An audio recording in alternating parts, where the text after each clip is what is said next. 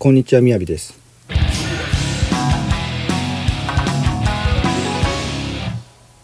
今日はスキルが最高の資産って知ってれば子育ては間違いないをお伝えします。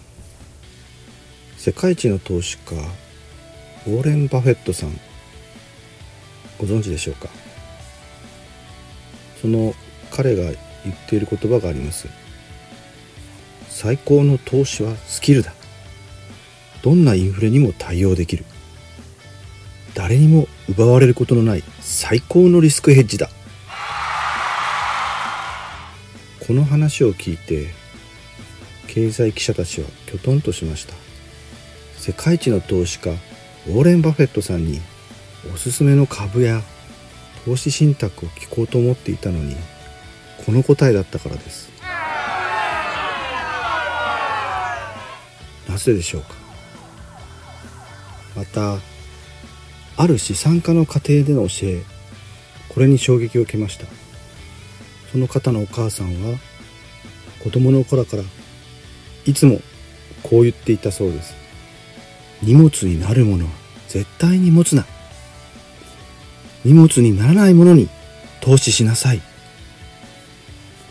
お母さんはそれを実行して彼におもちゃなどは一切与えなかったそうです。あまりに家に何もないので自分の家は貧乏なんだなぁといつも思ってたと言います。そしておやつの時間になるとお菓子が出されることはありませんでした。いつもオーガニックのリンゴやバナナなどの果物が出てきたそうです。もちろんコーラが出てくることもありませんでした。代わりにオーガニック素材のジュースです。なんとその方は13歳で家出をしてしまったそうなんですけれども家出するまでお菓子もコーラも一切飲んだことはなかったそうです。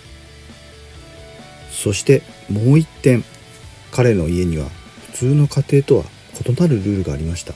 それは本だけはどんな高額なものでも買ってあげるというルールです。彼はおもちゃが欲しかったのに本だけは買ってくれるのです。だからおもちゃを買ってくれない腹いせに本を購入しまくりました。そして読みまくりました。読んだら次を買ってもらえるからです。そしてなんと9歳の時にはその本屋で一番高価な医学書を買ってくれというようになったそうです。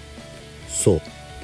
ウォーレン・バフェットさんが言ってることをすでにこの家では何代にもわたって家庭のルールとして実践してきていたんです。